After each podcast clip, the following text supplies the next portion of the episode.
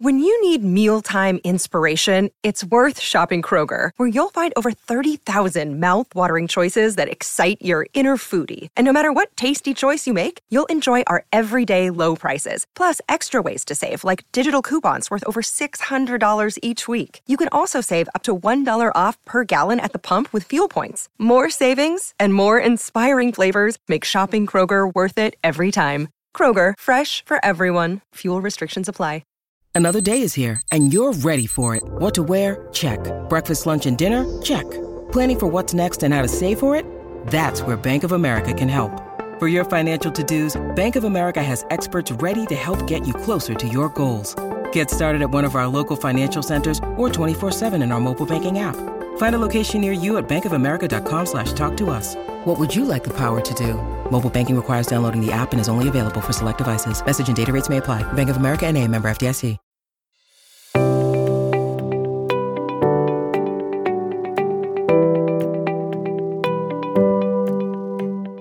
Hello and welcome to On a Good Day with me, Elizabeth Callahan. And me, Julia Ajay.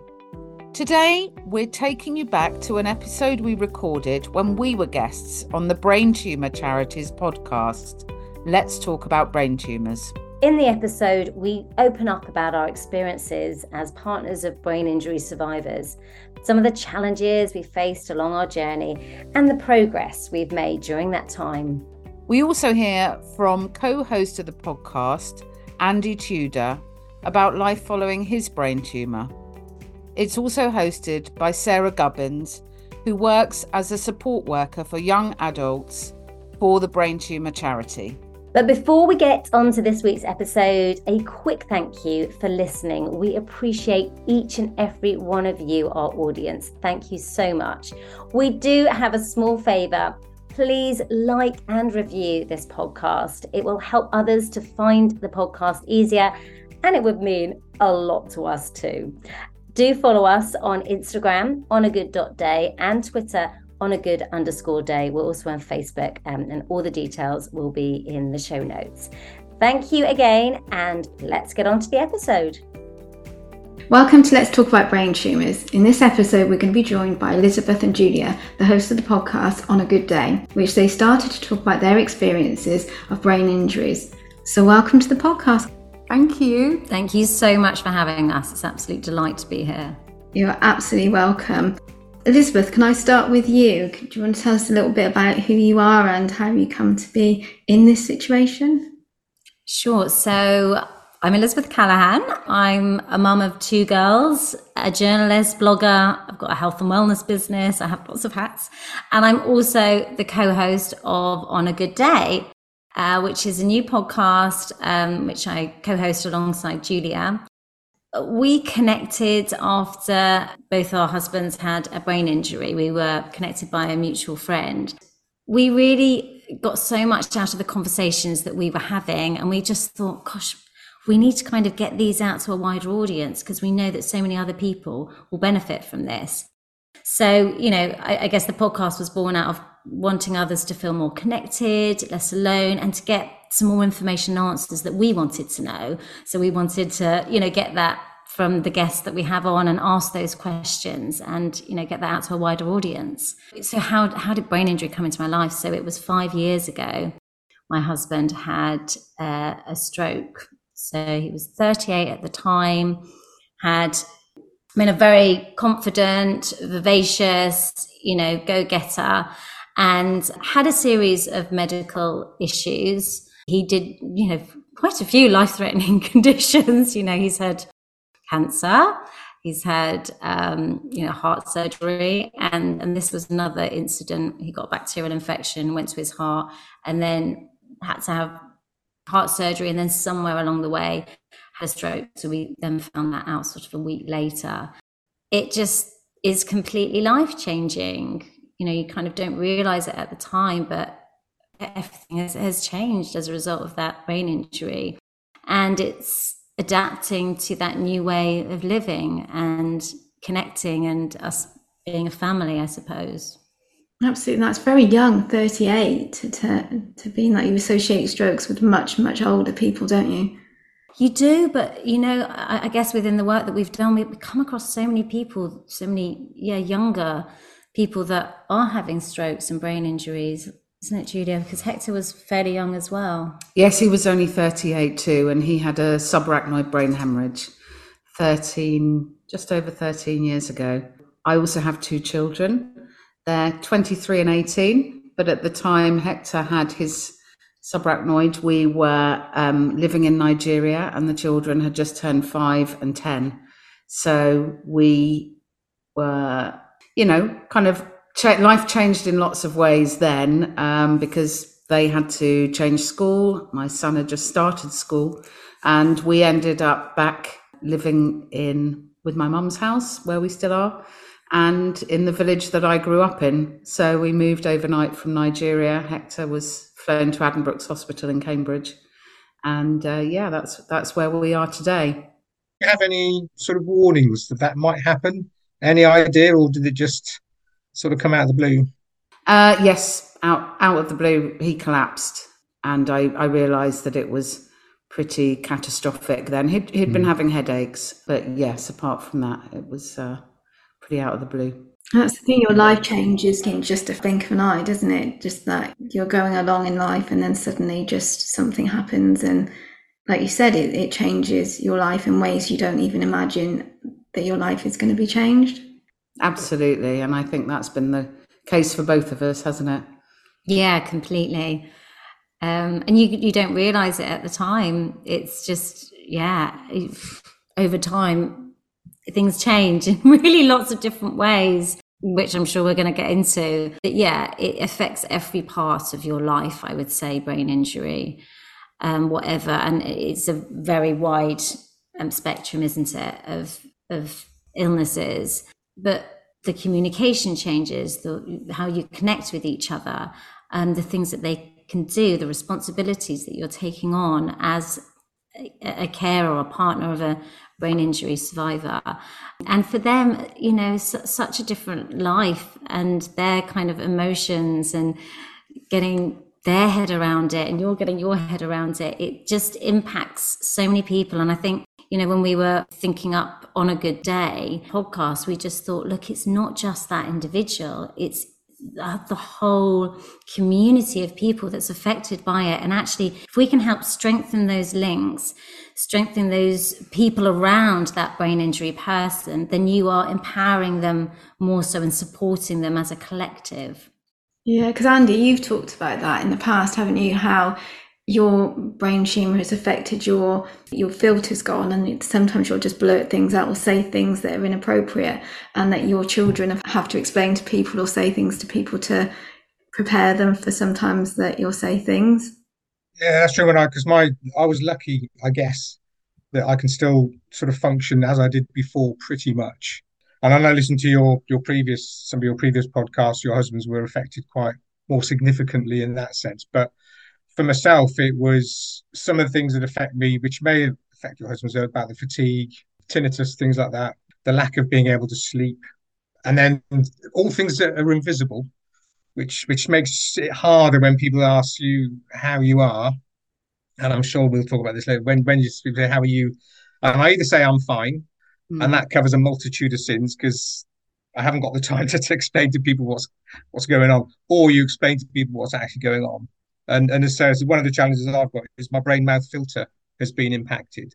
I'll tend to blurt out things as I think them, which can be a bit embarrassing, dare I say. So my family know that, so they they cut me some slack if that makes sense, and they quite like it sometimes because I will say things that are a little bit rude. But if we're out with others, I have to make a real effort, almost not to speak, until I'm absolutely sure what I'm going to say. So it makes casual conversation very difficult with other people because I'm always aware that if they don't know me and it hasn't been explained to them, they might either take offense or wonder why I'm saying random words occasionally just because I can't speak them quickly enough. Is that something that you've honed over time then that you've managed to kind of restrict yourself or just be like, okay, don't talk yet? For, are you formulating the sentence in your head before you, you speak it rather than just blurting it out? I try to. The, the challenge I've got with, and I, I'm, guessing it's the same for your husband or your partners, is that the brain's still kind of working, but the the interface is is slow. I'll think something and I'll I'll try and say it, but before my the rest of my sort of mind's caught up and speaking normally, I'll, I'll blurt it out. So what I tend to do, like if I'm out in a group of people, for example, at a restaurant, I'll sit at the end of the table. So all the noise is coming in one way, and I can channel who I'm talking to much more easily, just focus on them. And then, yes, there is an element of saying, I almost sometimes have to say, look, I'm sorry. Uh, right. And then give them the answer. And initially, people think you're being a bit dim or a bit slow, if I'm allowed to say that, because you you sort of normally I'd be like that, but these when you're with other people, you have to just. You, I mean, you do part of the coping mechanism is to warn them to say, look, I may occasionally say something that's a bit inappropriate. Apologies in advance if I do, but if I really have to think about every word I'm going to say, we're not going to have a very good conversation. So I, I don't know whether that's has that been with your your guys at all as well. My my husband loves a chat, and as soon as he walks in the front door, it'll be blurting stuff out, and I'm like, okay, okay, rein that back. And because I know him, I can kind of figure out what he's saying because a lot of the time yeah. it's not totally making sense, and I can kind of piece together. And it's especially if he's kind of tired or whatever. But it is kind of that blur, blurring out words, just like constantly as well. And then he can't stop talking a lot of the time.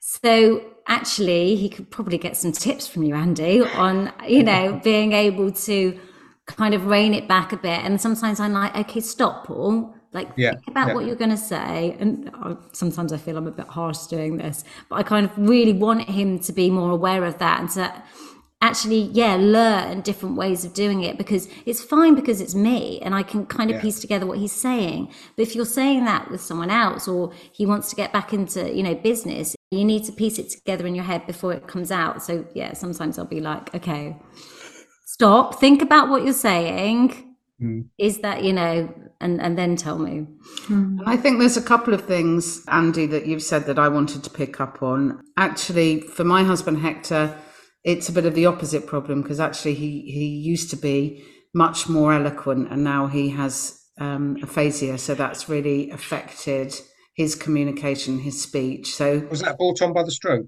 Yes. Yeah, yeah, yeah. Okay. So I think he knows exactly what he wants to say in his head, but actually he struggles to get his words out and say things in the way he ways he wants to. So when you were talking about being out with the noise, I think background noise is really hard. Mm. You know, when mm. there's a lot of people and a lot of incoming sound and messages and the need to process all of that, I think that can be make it much more difficult to communicate, can't it? So that, that was, is common. Yeah. Yes. Does, yeah. yeah. But the other thing that I think you said and you talked about, which really resonated for me, is this feeling of a safe space that actually at home with your family, with your children, you can talk, yeah. you can laugh at the inappropriate things you might say because that safe space is protected. You feel safe, your family feels safe, that, that you all have that understanding. Um, but actually, when you leave that space, things change a bit.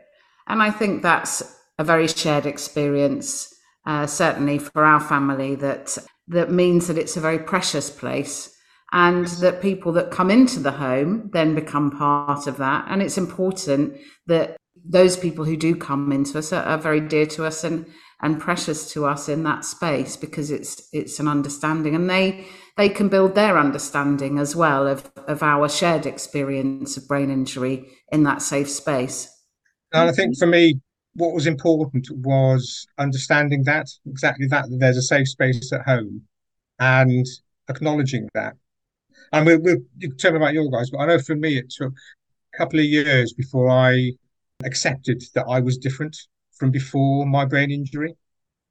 Initially, I thought I'm going to get back to be how I was. Mm. That I realized wasn't going to be possible. And then it's about trying to put in coping mechanisms to lessen the impact, if that makes sense, of where I was different. And one of those was exactly that. We talked about it as a family. My family is just fantastic by the way, because they are so understanding. But we had to talk about that. It took probably about a couple of years from me being ill and being um, operated on before we we actually sat down and said, "Hang on, let's just acknowledge it." We kind of tacitly understood that, but to actually acknowledge it, not quite to the point of putting house rules up, but almost feeling that it's acceptable in that environment for me anyway that I can just relax. I don't have to stress about uh, saying some something that's wrong. So I don't know. Have you guys had the same kind of discussions with with your partners about partly about accepting that they're different than they were before, but also how you can try and and mitigate that difference and make their lives and your lives a bit more um, comfortable, if that's the right word? I think we're starting to have some of those conversations. I think my husband is only just kind of getting into that acceptance mm. part. I don't, not sure if he's 100% there.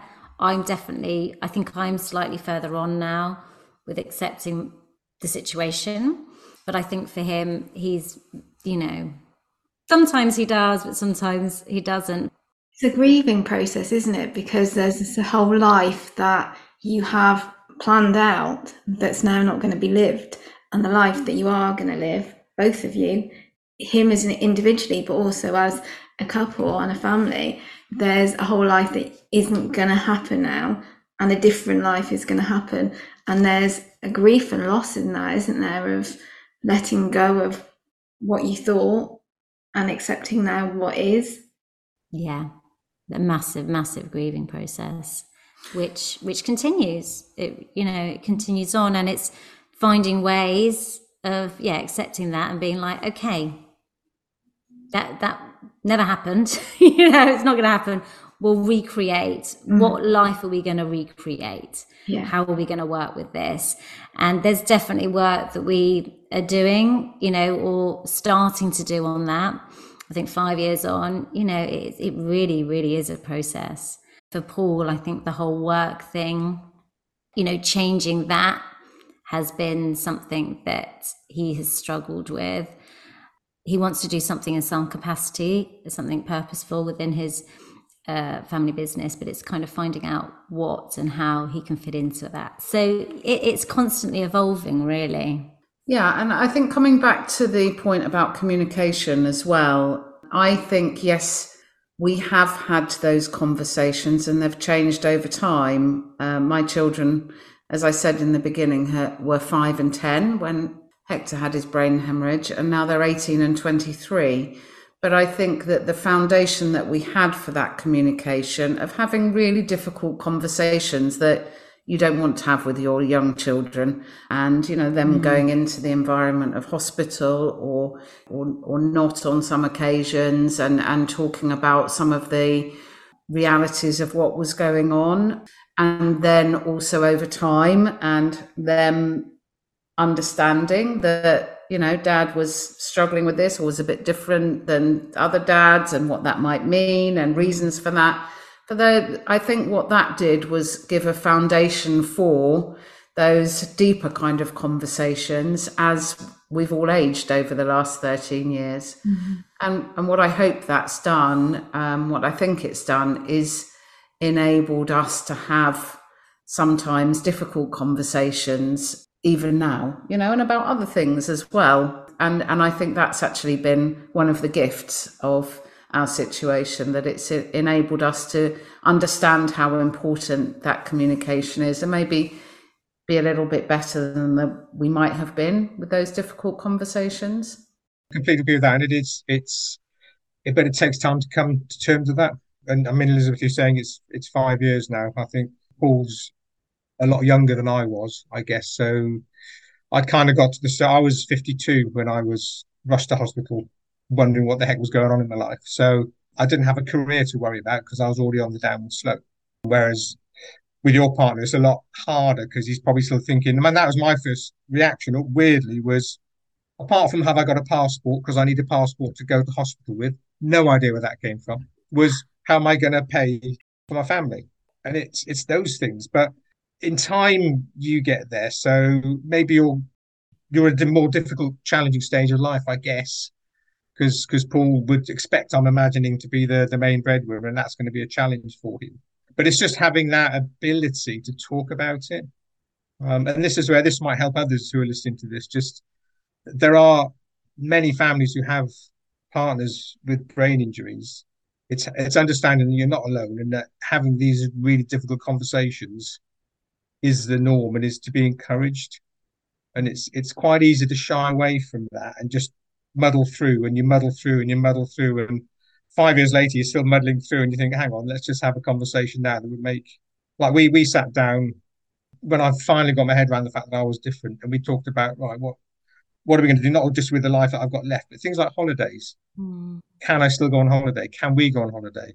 How do we communicate as a family? How do we give myself that safe space? And it, it's it's really life has improved for me a lot since having those sorts of conversations but it's not an overnight process. And um, it's it's it's going to be a challenge i guess but it's one that hopefully people listening to this realize they're not they're not alone in that situation.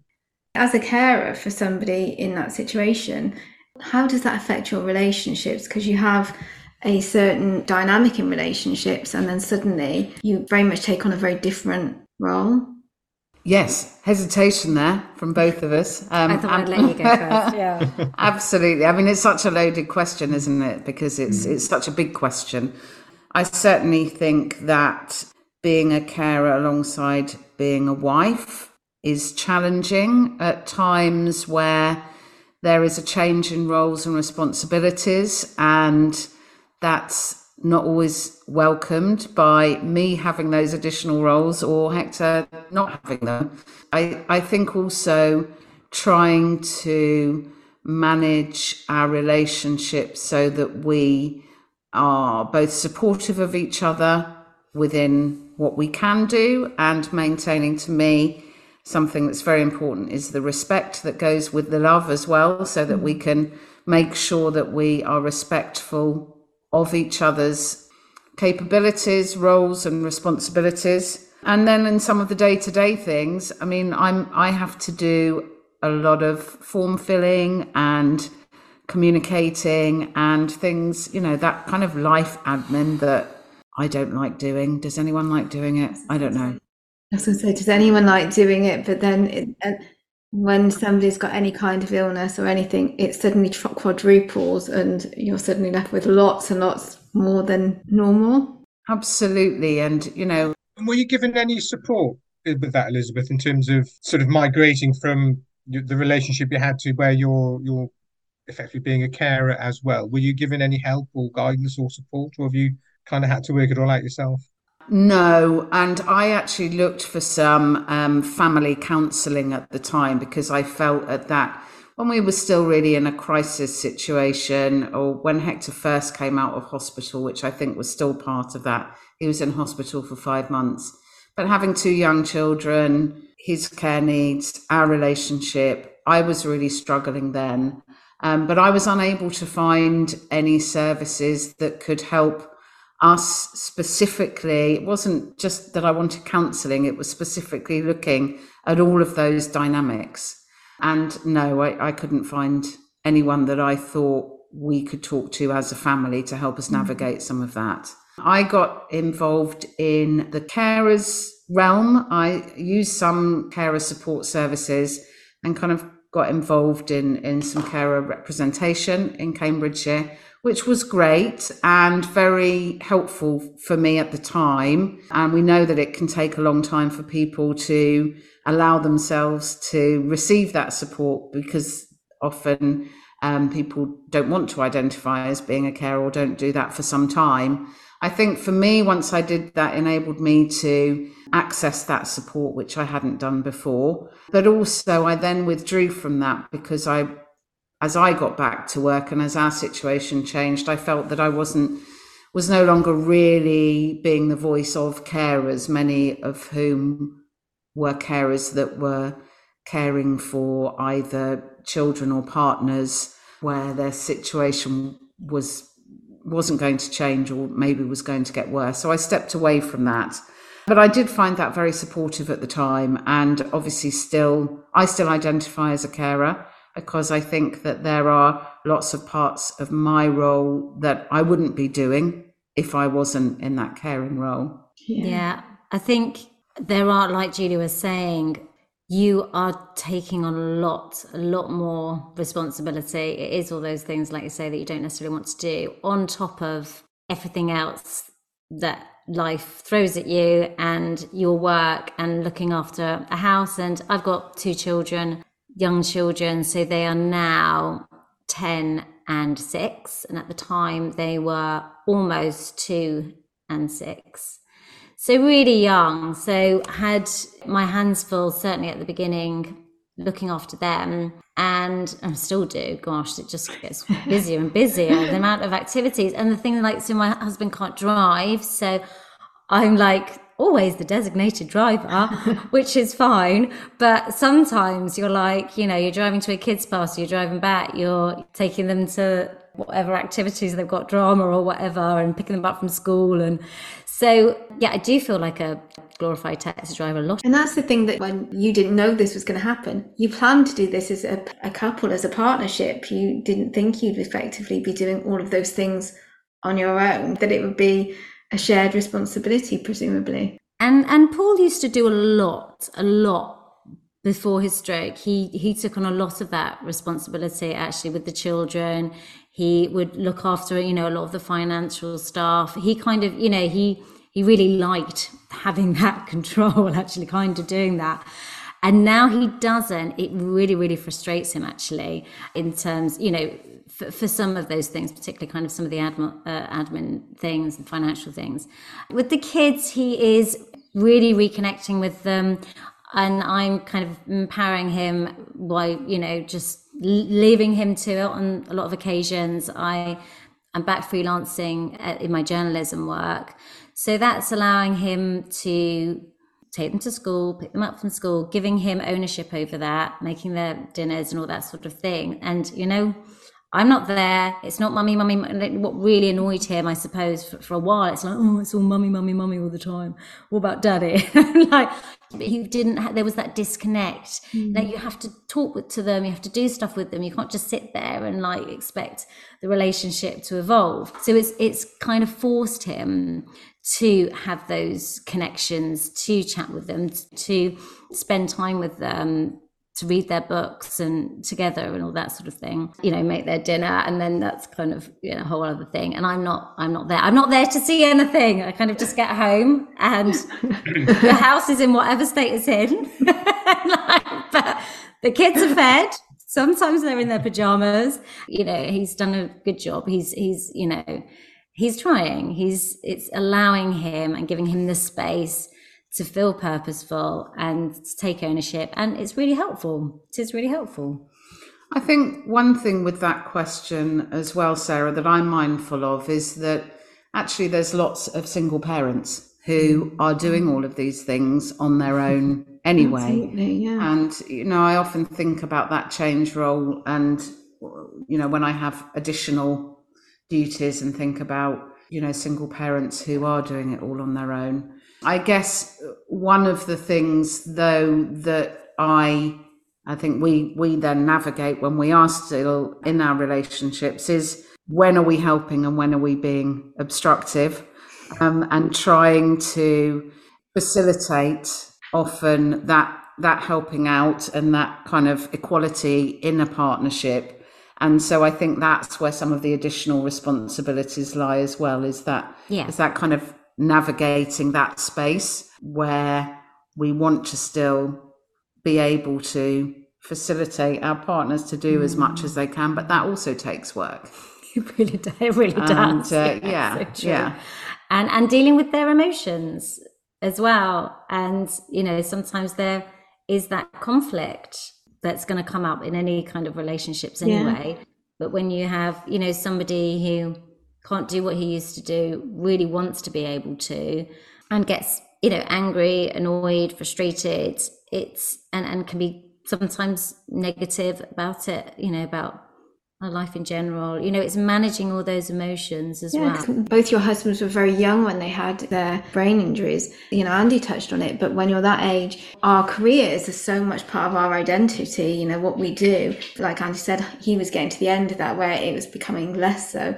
For your husbands, that change, that shift of who am I if I'm not this, who am I if I'm not that, is kind of another layer that comes onto it because they've now got to re-establish their identity, recreate an identity within that.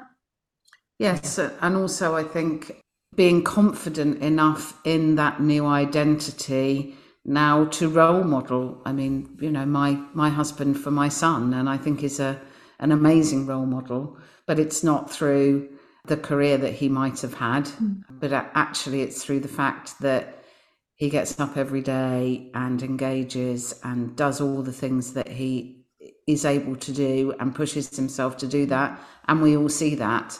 Mm. So, you know, that's the the successes of life get measured on different things. Yeah, yeah and, and how far they've come, and you know, it's it's very much who who is to say that success is is measured by you know achievements mm. career or whatever that's just a perspective mm. isn't it and it, like i kind of look at paul and i think gosh how inspiring for them to see somebody that you know was almost died was couldn't walk talk have conversations that are coherent.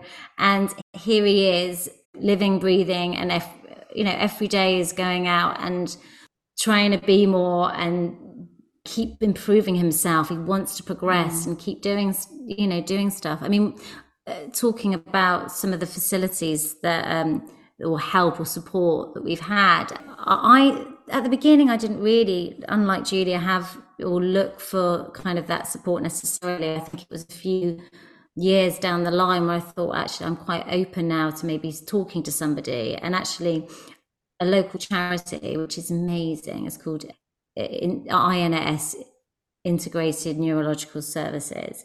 They have been incredible in providing Paul with some great courses. He's like did a he's doing a creative writing one. He's doing like a mindfulness course. Not, I think you know, it kind of goes out the window. Sometimes he's like, we just did some meditation. I'm like, okay, can you do that a bit more so that you're not like, especially when I get home, yeah, feel the effects a bit more.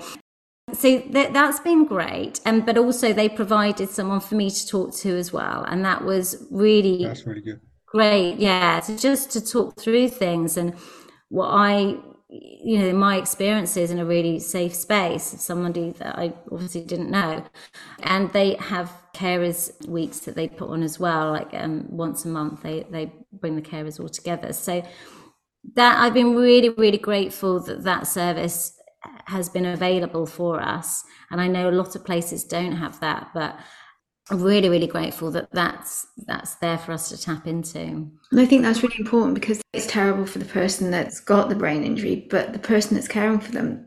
Often there's a huge gap in between what is offered, what support is, is out there, or even thought of. It doesn't even come up in conversations like, How are you coping? Yes, and I think that's for, with on a good day and with our podcast, it's that acknowledgement that actually, if we are all better informed, if we are all coping better, then the outcomes for our loved ones who've been affected by brain injury are also going to be better.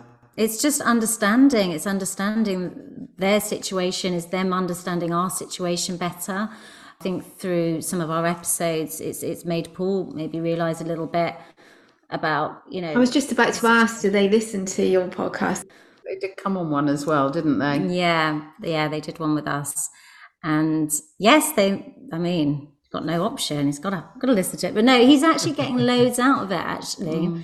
out of listening. Yeah it's been really beneficial for him. Yeah, I, I had that as well with the the charity podcasts because I've done a couple talking about sort of challenges with living with a brain injury and my kids, they're all in their 20s now, but they've each said, Wow, Dad, I didn't realize what you were having to put up with on a daily basis. Mm. And also to my wife saying, Hey, mum, amazed you're having to deal with dad who's doing that on a daily basis. Mm. And I think that really helps because through the podcast, you can just explain more about the challenges of either being a carer or having or, or being someone with a brain injury and it is different. I mean, I was just going to quickly go back to the the bit about part of accepting that you're you're different is also for both the carer and the person with the brain injury is accepting that success is now measured in in a different way. So success up to when your your your partners had their injuries probably measured in a certain way. Now it's measured in a different way. I do occasionally have that with my kids. They don't communicate too much with me, but that's kids. When they sort of say, Hey, dad, I, I didn't realize that just going out and functioning for you is actually quite a big deal. They just assumed because I was la- loud and leery beforehand that I would be now. And I had one specific where I went to Thorpe Park last October for Fright Night and actually went on a couple of the rides. Now, whether that was wise or not, I don't know. But my, I was with my kids and it was fantastic because A, I was with them and I felt like a, a dad again, like I used to. But they were sort of saying, understanding what I was having to deal with, they said, Are you sure, Dad, you want to go on that? And when I came off and they both gave me a massive, I'm going to get emotional now, a massive big hug and said, Wow, we we realise how hard that was for you. So having those new measures or different measures of success post the injury is is vital, I think, for both the carers and, and the person involved, so that you can, rather than saying, Oh, you used to be able to do that, why can't you do it anymore? You can say, Wow, you've done that. Well done and also for the carers as well, because like you said, you're having to do a lot more than you probably signed up for, for better phrase, for better or worse, I know. But um, so it's, it's recognizing for you guys that so if you can get your husband maybe to slow down when he's talking when you come home, that's actually a sign of success that you're having a, a positive impact on him. And it's trying to measure those little increments of success. I think is important. You, you, you, and the um, the carers and the people being cared for. And I think communicating them as well, like we, you know, looping yeah. back to communication, actually saying to each other, thank you. That was brilliant. That was great. That wasn't so great. You know, that was really hard for me. I think those, yeah, following up those times with that communication, which of course a, a great big hug to dad is, uh, says a million words as well, doesn't it? So yeah, I think that's really powerful small steps. One thing I did want to just say that I, I think I do find difficult in this new experience is having the sole resp- no, not the sole responsibility, but decision making. Carrying more responsibility in making decisions, but also in trying to make that equitable in terms of our decision making but then also managing risk, I feel, in terms mm. of some of the decision making that I'm called upon to make. So I was interested in you saying, Andy, you went to, to Thorpe Park because I'm really nervous about that. My husband's had some pretty major seizures, and you know, I, I just don't know whether that's a good thing to do or not. Because I drive, we haven't been to Thorpe Park on a ride,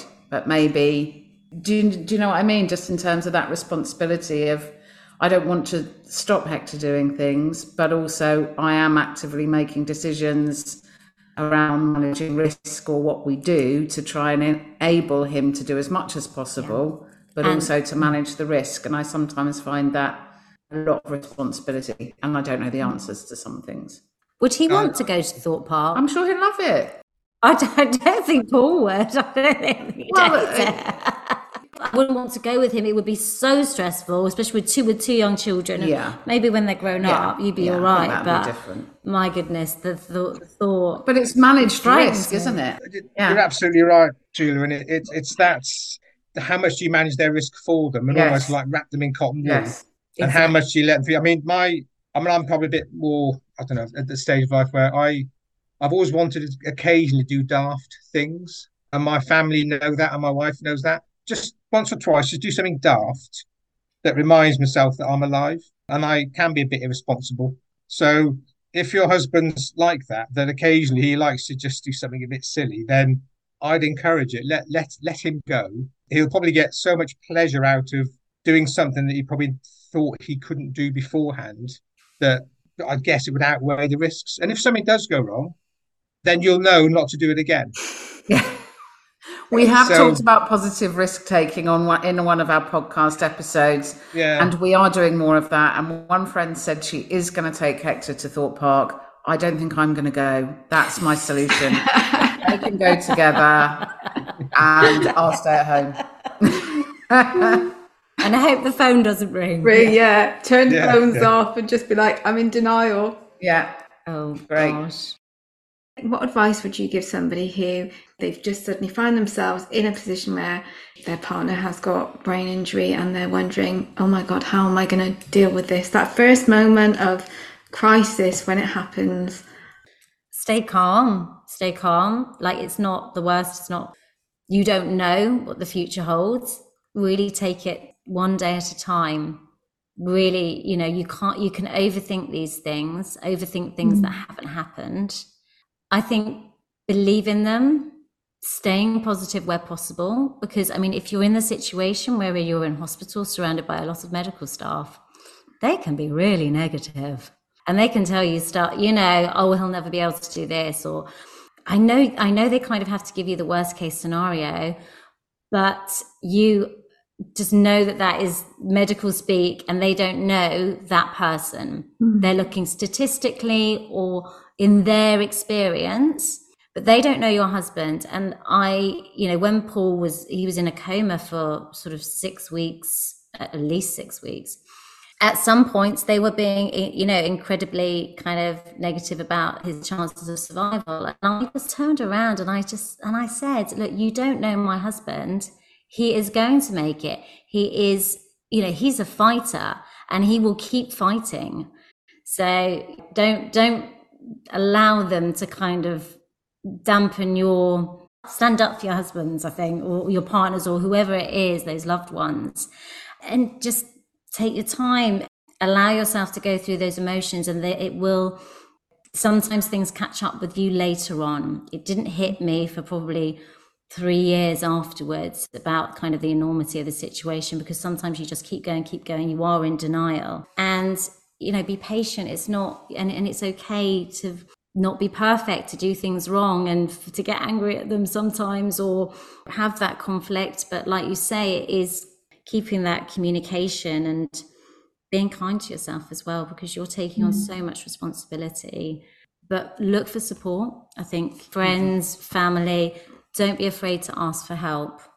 Yes i think my key points and and i think there are different things at the point of crisis mm. from further down the line but certainly i think taking one day at a time was the best advice i was ever given because it's too frightening to look too far ahead. So, taking one day at a time, asking for help.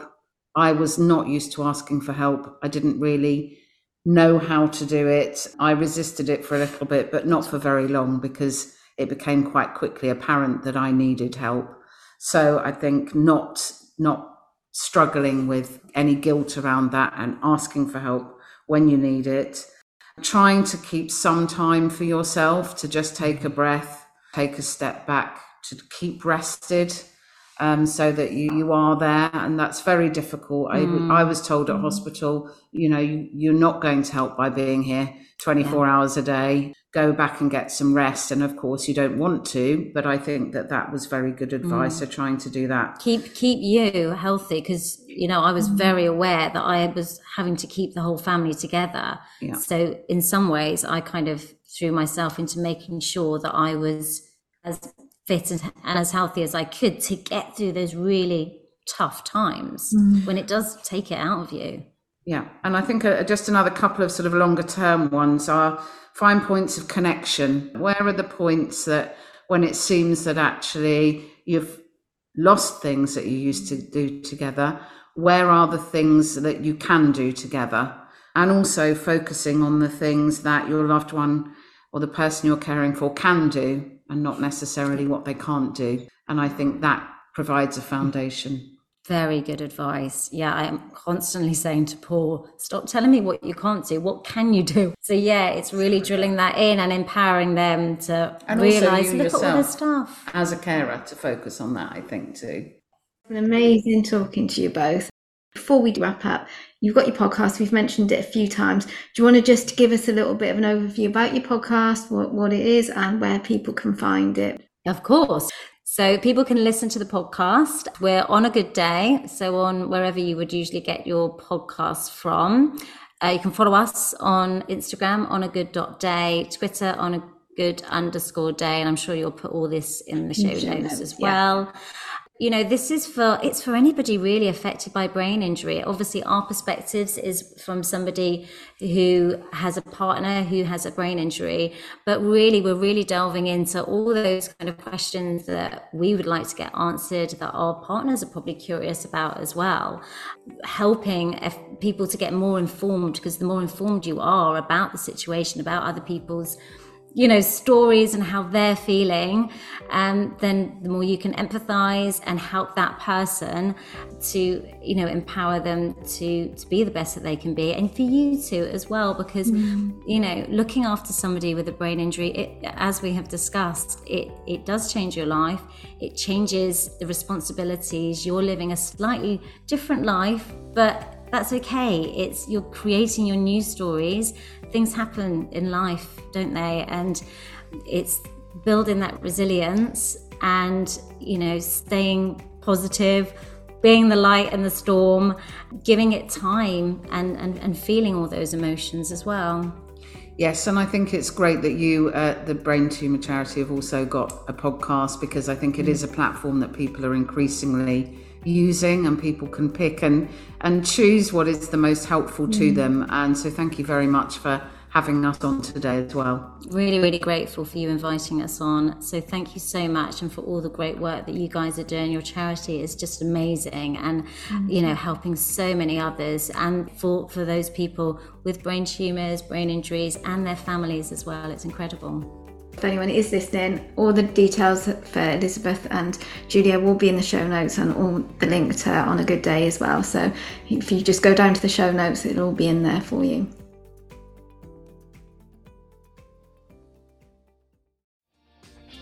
Hi, my name is Kaye Adams, and to be honest, I'm not so good with the ageing process, so I enlisted my old chum, the filter free Cara McKenzie, to advise. Could you imagine being a porn star? The room would need to be really hot for me to strip off. To be honest, she's not much help, but she is rather amusing. And along with some great guests, Jo Brand, Andi Oliver, Anton Du Beke, Ruth Langsford, and Craig Revel Horwood, darling, we are learning how to be 60. Listen wherever you get your podcasts.